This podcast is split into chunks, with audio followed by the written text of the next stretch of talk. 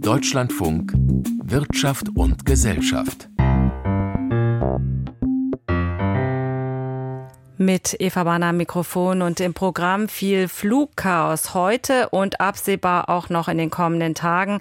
Denn die Gewerkschaft Verdi hat in der Nacht angekündigt, ihre Streikaktion in der Tarifauseinandersetzung im öffentlichen Dienst auf sieben Flughäfen auszudehnen am Freitag. Und eine ganz andere Ursache gab es heute für die Flugausfälle und Verspätungen am Drehkreuz Frankfurt. Sie haben es in den Nachrichten gehört. Dafür verantwortlich war nämlich eine IT-Panne der Lufthansa. Lars Hofmann, der ist für uns vor Ort.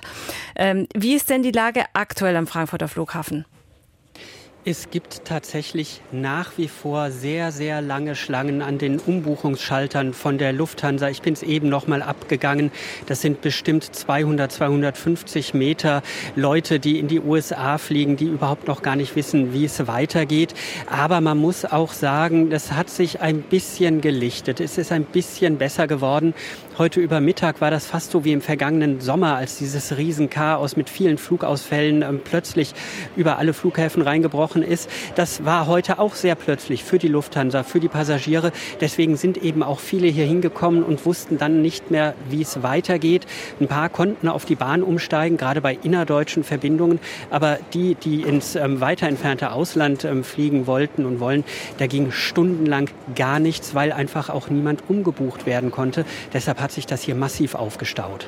Gibt es denn schon eine erste Bilanz? Also wie viele Flüge sind denn ausgefallen? Es sind allein in Frankfurt ungefähr 230 Lufthansa-Flüge ausgefallen, aber es hat auch andere Fluglinien ähm, getroffen. Es konnte ja stundenlang kein Flieger hier in Frankfurt landen. Die mussten umgeleitet werden auf Flughäfen Stuttgart, Nürnberg oder auch Köln, Bonn, Düsseldorf.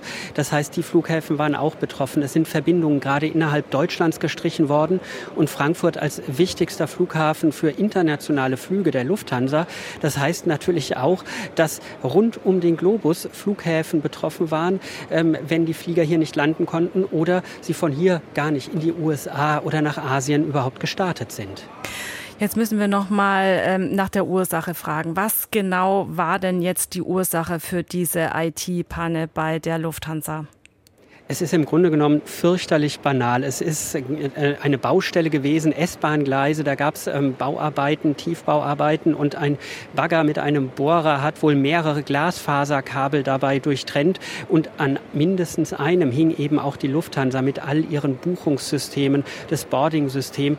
Deshalb ist hier über Stunden gar nichts gegangen. Man musste erst mal rausfinden, wo ist das Problem überhaupt und dann, wer ist betroffen, wie ist betroffen. Dann hat es einfach auch eine Zeit gedauert, bis das Ganze repariert werden konnte. Aber das scheint mittlerweile geklappt zu haben. Dann ist wahrscheinlich auch nicht so ganz klar, wer denn am Ende jetzt für diesen Schaden aufkommt, denn den ja auch die Airlines haben. Die Bahn?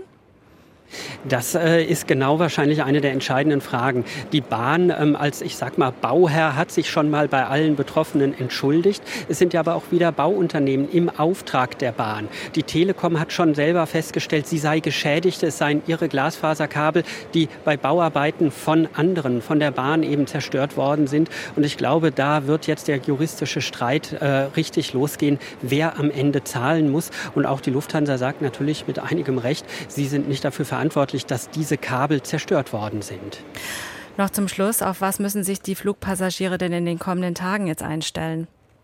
Ich glaube, da wird es noch mal sehr viel heftiger. Ich habe ja gesagt, allein heute 230 Flüge, die gestrichen worden sind. Allein am Frankfurter Flughafen soll am Freitag bei dem Streik von Verdi das gesamte Programm ausfallen. Nahezu das gesamte Programm. Das dürften 1000 ähm, Flüge sein. Aber ich glaube, weil die Leute sich einfach vorbereiten können, die Fluglinien sich vorbereiten können, dürfte das Chaos bei weitem nicht so groß sein wie heute bei dieser plötzlich aufgetretenen Panne. Lars Hofmann war das vom Frankfurter Flughafen. Vielen Dank für diese Informationen. Und wir schauen noch einmal auf den Freitag. Da dürfte Fliegen dann ja erst recht zum Abenteuer werden, denn nach Kitas und Nahverkehr konzentriert sich Verdi dann, wir haben es gehört, mit ihren Streikaktionen auf sieben deutsche Flughäfen. Daran hält die Gewerkschaft fest. Und es geht noch immer um den Tarifstreit im öffentlichen Dienst. Die zweite Gesprächsrunde beginnt am kommenden Mittwoch. Und sicherlich auch darum, um gegen den Mitgliederschwund anzukämpfen. 36.500 Mitglieder hat Verdi nach eigenen Angaben allein 2022 verloren. Wie sich Flughäfen auf den Streiktag genau vorbereiten und womit Passagiere zu rechnen haben, das fasst Mischa Erhard zusammen. In Frankfurt dürfte der Flugbetrieb weitgehend stillstehen am Freitag. Ein Sprecher des Flughafens München spricht von massiven Auswirkungen. Dort ist man noch dabei, die Lage einzuschätzen. In Hamburg sind für Freitag die erwarteten 32.000 Passagiere dazu aufgerufen, gar nicht erst am Flughafen zu erscheinen. Gleiches gilt für fast 137.000 betroffene Urlauber und Geschäftsreisende in Frankfurt. Die großen Flughäfen haben wenig Verständnis für die Arbeitsniederlegungen mit solch weitreichenden Konsequenzen. Zwar gelte das Streikrecht der Beschäftigten, sagte die Arbeitsdirektorin der Fraport AG. Ein Ausstand zu einem solch frühen Zeitpunkt der Verhandlungen sei aber völlig überzogen. Die Gewerkschaft Verdi dagegen argumentiert, dass die Arbeitgeberseite ausreichend Zeit gehabt habe, ein verhandlungsfähiges Angebot in der ersten Tarifrunde für die Beschäftigten im öffentlichen Dienst vorzulegen. Das sei aber nicht geschehen. Die Chance hat man bewusst scheinbar verstreichen lassen. Und das ist natürlich sehr ärgerlich, weil wir auch ein Interesse haben, diese Tarifverhandlungen auch schnell über die Bühne zu bekommen, weil auch die Inflation ja schon seit Monaten sich in die Geldbeutel der Beschäftigten frisst sagt Christoph Mimitz, Verdi-Gewerkschaftssekretär am Frankfurter Flughafen. Die Gewerkschaft hat für Freitag zu einem ganztägigen Streik aufgerufen, neben Frankfurt, München und Hamburg auch an den Flughäfen Stuttgart, Dortmund, Hannover und Bremen. Die Arbeitgeberseite des öffentlichen Dienstes kritisiert die Streikankündigungen als verfrüht nach der ersten Tarifverhandlungsrunde und vor der zweiten, die bereits in der kommenden Woche beginnen soll. Hagen Lesch, Experte für Tarifpolitik beim Arbeitgebernahen Institut der deutschen Wirtschaft IW meint, dass beide Seiten in den Tarifverhandlungen wertvolle Zeit haben verstreichen lassen. Wenn im Herbst eine Tarifforderung gestellt wird, warum man ausgerechnet dann erst Ende Januar mit den Tarifverhandlungen anfängt. Man hätte ja auch schon im Dezember mit Tarifverhandlungen in der Friedenspflicht verhandeln können. Insofern finde ich, sind beide Seiten aufgerufen zu überlegen, ob man die Tarifverhandlung nicht einfach zu einem früheren Zeitpunkt in der Friedenspflicht startet. Jedenfalls richtet sich der Streikaufruf der Gewerkschaft an Beschäftigte zugleich in drei Arbeitsbereichen der Drehkreuze. Diejenigen, die im öffentlichen Dienst an den Flughäfen arbeiten, Beschäftigte der örtlichen Bodenverkehrsdienste und die Beschäftigten der Luftsicherheit, also Mitarbeiterinnen und Mitarbeiter bei der Fluggast, der Gepäck- und Warenkontrolle. Damit will die Gewerkschaft offensichtlich größtmöglichen Druck in den drei unterschiedlichen, aber zeitgleich ablaufenden Tarifverhandlungen machen. Das gute Recht der Gewerkschaft, meint Hagen Lesch. Aus meiner Sicht kann man jetzt nicht einfach argumentieren, liebe Gewerkschaften, nur weil im Bereich A jetzt gestreikt wird, dürft ihr das im Bereich B und C nicht, weil man dann der Gewerkschaft in dem Bereich B und C das eigentliche Druckmittel nimmt, was ihr ja nun mal rechtlich zusteht. Im öffentlichen Dienst fordert Verdi 10,5 Prozent mehr Lohn. Auch bei den anderen Verhandlungen geht es in erster Linie um bessere Bezahlung angesichts der hohen Inflation. Der Hamburger Flughafen streicht heraus, dass die dortigen Bodenverkehrsbeschäftigten gerade einen Tarifvertrag abgeschlossen hätten. Auch deswegen seien die Ausstände unverhältnismäßig.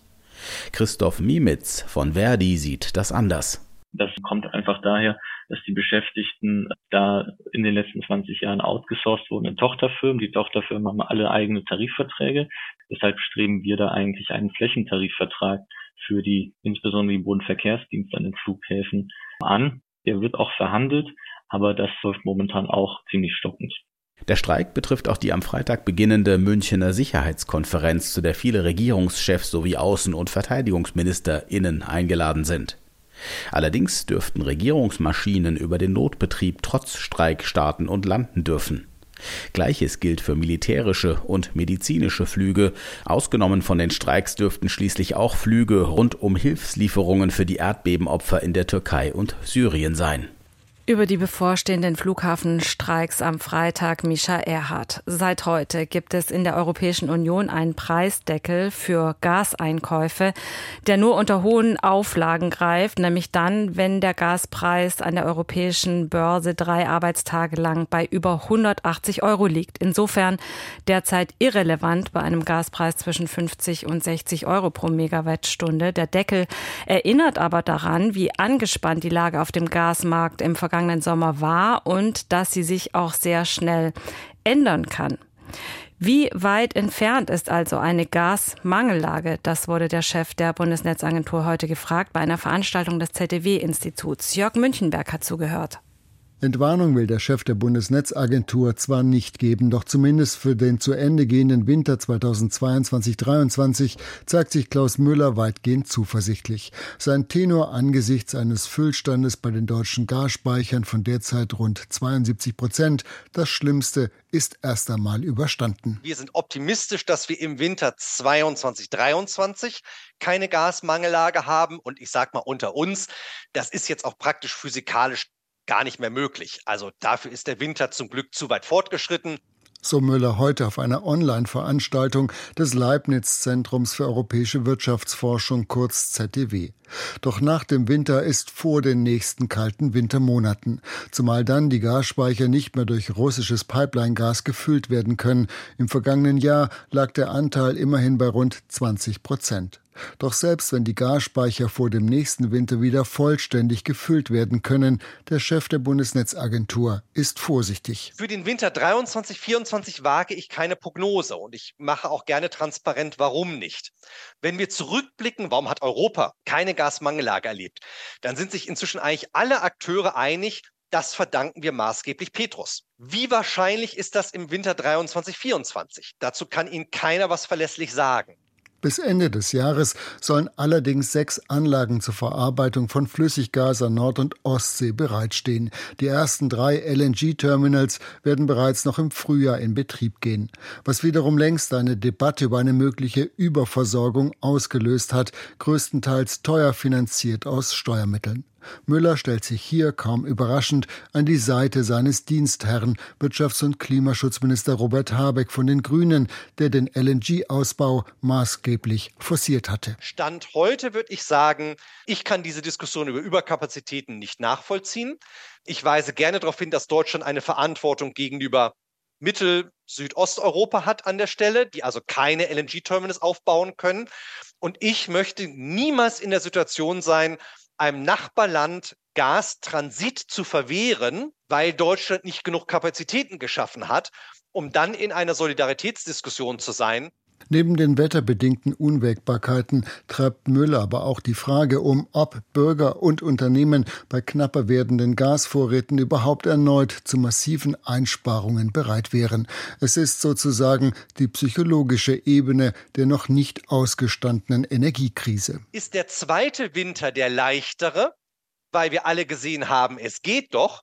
Oder ist der zweite Winter der härtere, weil mir viele den Mittelfinger zeigen werden, um es mal etwas deutlich zu formulieren, und sagen, ey, Bundesnetzagentur, müsst ihr mit eurem Sparappell mich schon wieder behelligen? Es hat doch das letzte Mal gut geklappt.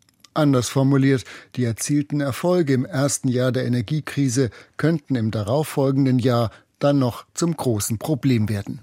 Soweit Jörg Münchenberg. Austausch ist gut, gerade in Krisenzeiten. Und so ist es nicht weiter verwunderlich, dass Politiker und Vertreter in der Gasbranche im vergangenen Jahr sich öfter trafen als üblich. Zu viel Nähe birgt aber auch Gefahren. Davor warnt die Organisation Lobby Control heute und hat in einer Untersuchung aufgeschlüsselt, wie mächtig die Gaslobby hierzulande ist. Tom Funke dazu. Von Seiten der Gaslobby gebe es regelrechte Pipelines in die Politik, so der Vorwurf von Lobbykontroll. Es gehe um exklusive, besondere Zugänge, die anderen energiepolitischen Akteuren so nicht gleichermaßen offen stünden, sagt Christina Deckwirth, eine der Autorinnen der Studie. In den ersten Regierungsmonaten der Ampelkoalition gab es durchschnittlich ein Treffen pro Tag allein zwischen großen Gaskonzernen und Spitzenpersonal der Bundesregierung. Darunter allein etwa 58 mit Uniper und 52 mit RWE. Hinzu kommen dann noch viele weitere Treffen mit Gaslobbyverbänden, allen voran dem größten Energielobbyverband BDEW. Der von Deckwirt angesprochene Verband vertritt nach eigenen Angaben über 1900 Unternehmen in den Bereichen Erdgas, Strom und Heizwärme sowie Wasser und Abwasser.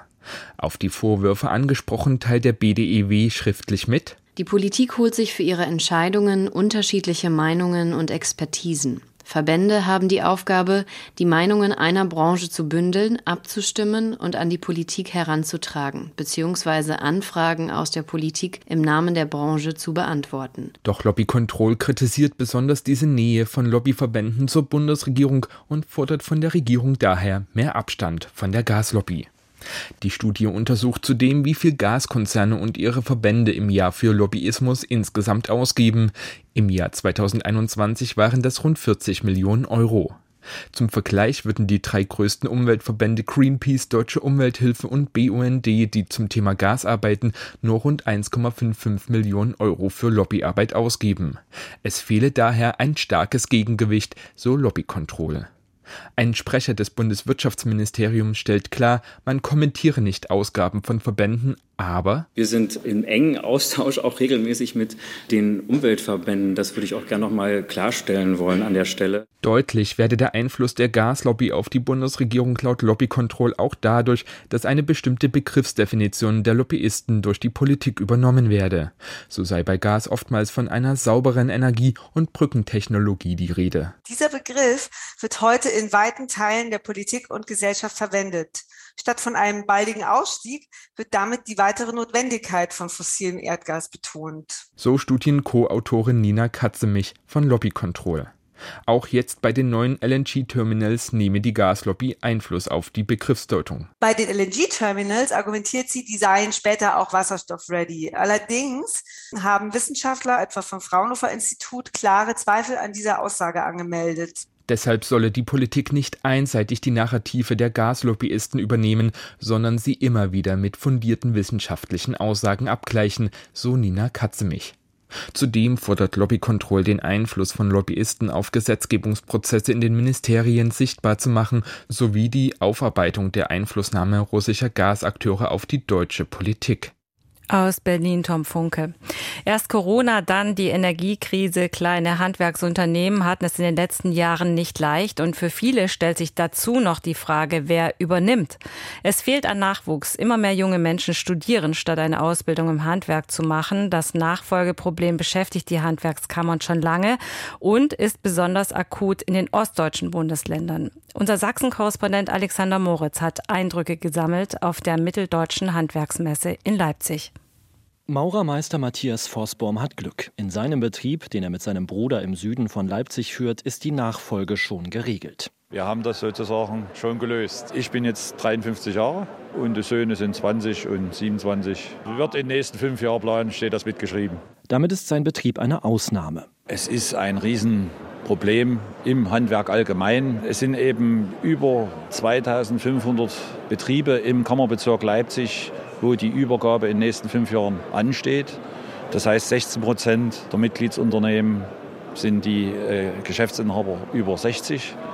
Und wir brauchen junge Leute, die gewillt sind, sich der Aufgabe zu stellen. Und die müssen wir jetzt irgendwie motivieren dazu. Diese Herausforderung spürt auch Peter Hohmann, Tischlermeister aus Bernburg in Sachsen-Anhalt. Sein kleiner Betrieb ist auf Möbelrestaurierung spezialisiert. Eine Angestellte, ein Lehrling. Ein Nachfolger ist nicht in Sicht. Unterbewusst sucht man schon jemanden, der zu einem passt, weil gerade Restaurierung ist ja was, was ja immer mehr am Aussterben ist. Um diese Tradition einfach zu erhalten, äh, sucht man schon, aber nicht vorrangig und zwingend. Wenn er niemanden findet, wird er seinen Betrieb mit dem Eintritt in den Ruhestand abwickeln.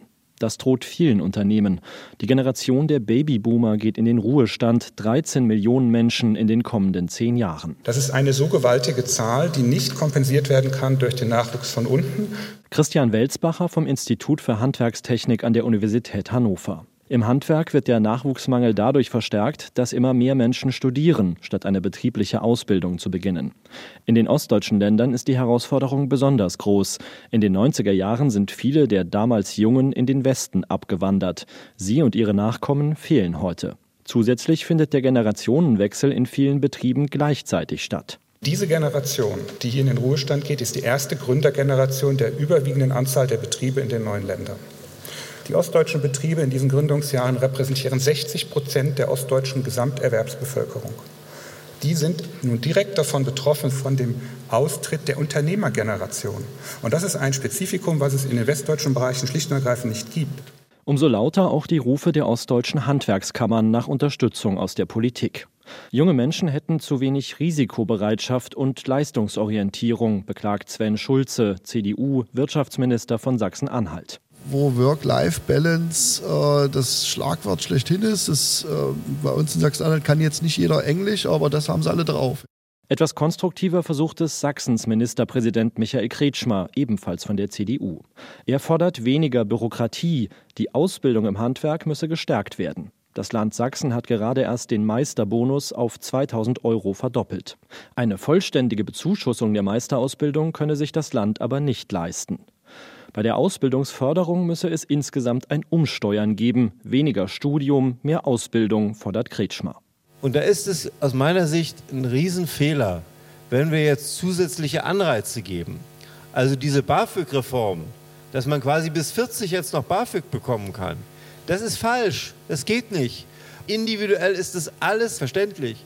Aber für eine Volkswirtschaft funktioniert es nicht. Daneben setzt Sachsens Ministerpräsident auf Zuwanderung aus dem Ausland. Die Landesregierung arbeitet derzeit an einer Fachkräftestrategie auch für das Handwerk. Wir werden ohne Fachkräftezuwanderung nicht auskommen. Die Kommunen müssen helfen, dass die Menschen sich hier auch aufgehoben fühlen. Dass die Praxis teilweise ganz anders aussieht, zeigt ein Beispiel, mit dem Bäckermeister Jens Hennig, Sachsens Ministerpräsident, auf der Leipziger Bühne konfrontiert. Wir haben in den letzten drei Jahren einen afghanischen Flüchtling ausgebildet zum Bäcker. Es ist ein sehr, sehr guter Bäcker. Und mit Abschluss der Bäckerlehre stand schon das erste Mal die Behörde vor der Tür und hat gesagt, und du gehst jetzt wieder nach Hause. Wenn ich jemanden habe, der sagt, ich möchte gerne bei dir arbeiten, ich möchte auch gerne hier bleiben, dann muss das doch relativ einfach zu schaffen sein. Verspreche ich Ihnen, machen wir auch, ist, äh, ist auf dem Weg. Allerdings sind solche Berichte aus Sachsen bei weitem kein Einzelfall. Maurermeister Vossbaum hofft, bald einen Auszubildenden aus Vietnam einstellen zu können. Im Rahmen eines Projekts der Handwerkskammer werden seit drei Jahren in Vietnam junge Menschen nach deutschen Standards ausgebildet. Die haben sofort ein Zeugnis, wo ein Stempel drauf ist, der die sofort hier als Fachkräfte qualifiziert. Wir haben unsere Bereitschaft erklärt, dass wir da welche nehmen und warten jetzt, wann die im Frühjahr auftauchen. Aus Leipzig berichtete Alexander Moritz. Und dann kommen wir nochmal zum heutigen Flugchaos. Über das gekappte Kabel und den IT-Ausfall bei der Lufthansa haben wir ja schon eingangs berichtet. Frage jetzt an Dorothee Holz im Frankfurter Börsensaal. Wie hat das denn die Lufthansa-Aktie weggesteckt heute? Ja, inzwischen ganz gut. Die Aktie ist ganz leicht im Plus zum Handelsende, als die IT-Panne bekannt wurde. Da drückten Anleger noch auf den Verkaufsknopf, denn für die Lufthansa und ihre Kunden kommt es ja diese Woche wirklich knüppelhart. Zumindest erholt sich der Betrieb wieder von der Panne und das wird honoriert. Der Flughafenbetreiber Fraport ist ebenfalls davon betroffen. Die Aktien haben sich auch von Verlusten erholt, legen ein halbes Prozent zu. Die Commerzbank, die steigt voraussichtlich schon bald in den DAX auf und sie zahlt erstmals jetzt seit 2018 wieder eine Dividende. Das kommt gut an, oder?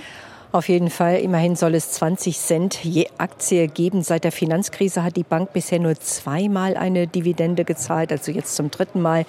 Die Aktionäre, dazu gehört ja auch der Bund, wurden also auf Magerkost gesetzt. Aber jetzt will das Institut auch noch eigene Aktien zurückkaufen. Das erhöht dann den Gewinn je Aktie. Und noch eine Neuigkeit gibt es. Jens Weidmann, ehemaliger Bundesbankchef, soll Vorsitzender des Aufsichtsrats werden.